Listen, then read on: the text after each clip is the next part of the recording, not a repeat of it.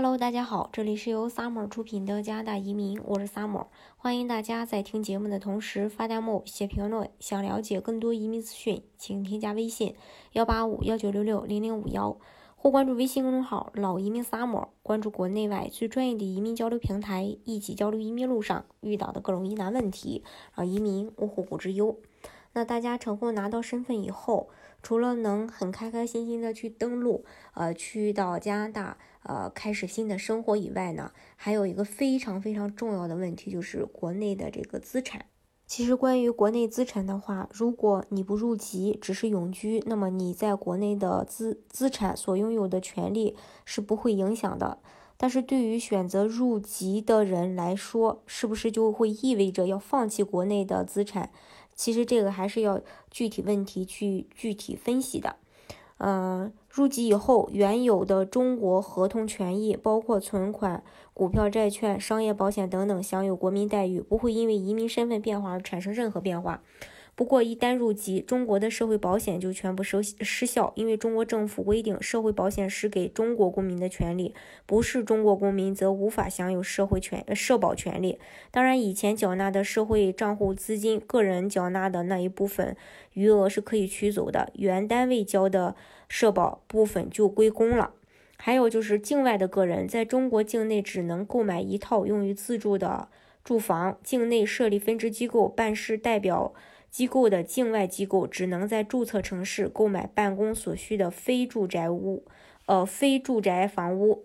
对于购买要求是实名购买外加有效证件。境外个人在中国境内持有的业务，在房产征收方面呢，也享有国民待遇。这个要这个税率的话，要参照二零零九年三号文件。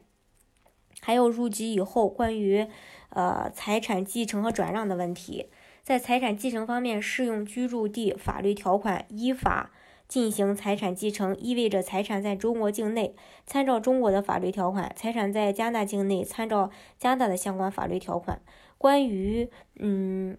这个财产转让问题的话，呃，依据财产所在地的法律原则，关于呃财产转让的税收问题，实行。呃，这个源泉扣缴的方式，移民在国内资产的转让税收，在互相有缔约关系的国家之间，按照双方税收协定，一国非居民在该缔约国取得应税所得，呃，符合条件可以呃按减免的方式征收所得税。非居民在其居民所在国的税收减除上上述的这个源泉来扣缴数额。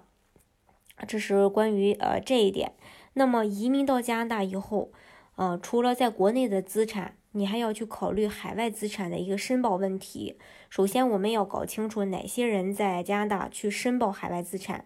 因为根据加拿大的税务局的要求，所有加拿大的税务居民，如果在报税年度内任任何一天拥有成本超过十万加币的海外资产，就需要在加拿大进行海外资产申报。海外海外资产申报指的是什么呢？是要填写一个 T 幺幺三五表格申报，并不表示要为此进行纳税。申报的目的在于，将来有这些海外资产所产生的收入都应该纳入到当年度的个人全球收入，而在加拿大进行缴税。另外，呃，关于需要申报的。呃，资产包括这么几个：加拿大境外的银行存款、加拿大境外的上市公司股票、所呃所持有的加拿大境外的私人公司股票、加拿大境外的投资性房产、海外呃债券，还有海外信托。当然了，可能也有人会问说，呃，这个海外资产要具体到是海外资产的申报要具体到什么程度？那新政策要求加拿大税务居民必须提供海外资产的明细资料，要求申报细致到必须列明包括存款、银行名称等在内的具体材料。嗯，还有一个问题就是说，如果不申报的话，会有什么样的后果？其实这样的，凡是加拿大的税务居民不申报或者少申报海外资产，以后将资产带进加拿大时，有可能会被视为是收入而被征税。另外，移民后如果不断的有款项从海外汇入用于购房或家庭消费，但报税时又申报的是低收入或无收入，将带来加拿大税务局对您的一个呃调查风险。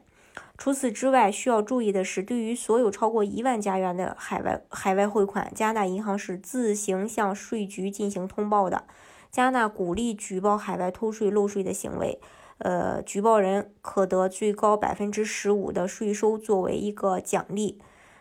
加拿大的政府呢，是二零一四年宣布设立了离岸税务信息计划，其中规定，加拿大税务局从二零一五年一月一日开始打击不申报海外资产和收入者，而且与各国税务部门合作追查海外资产的逃税行为。所以，关于这个资产和税的问题，大家一定要去搞清楚。呃，好，今天的节目呢就给大家分享到这里。如果大家想具体的了解加拿大的移民政策的话，欢迎大家添加我的微信幺八五幺九六六零零五幺，或关注微信公众号“老移民 summer”，关注国内外最专业的移民交流平台，一起交流移民路上遇到的各种疑难问题，让移民无后顾之忧。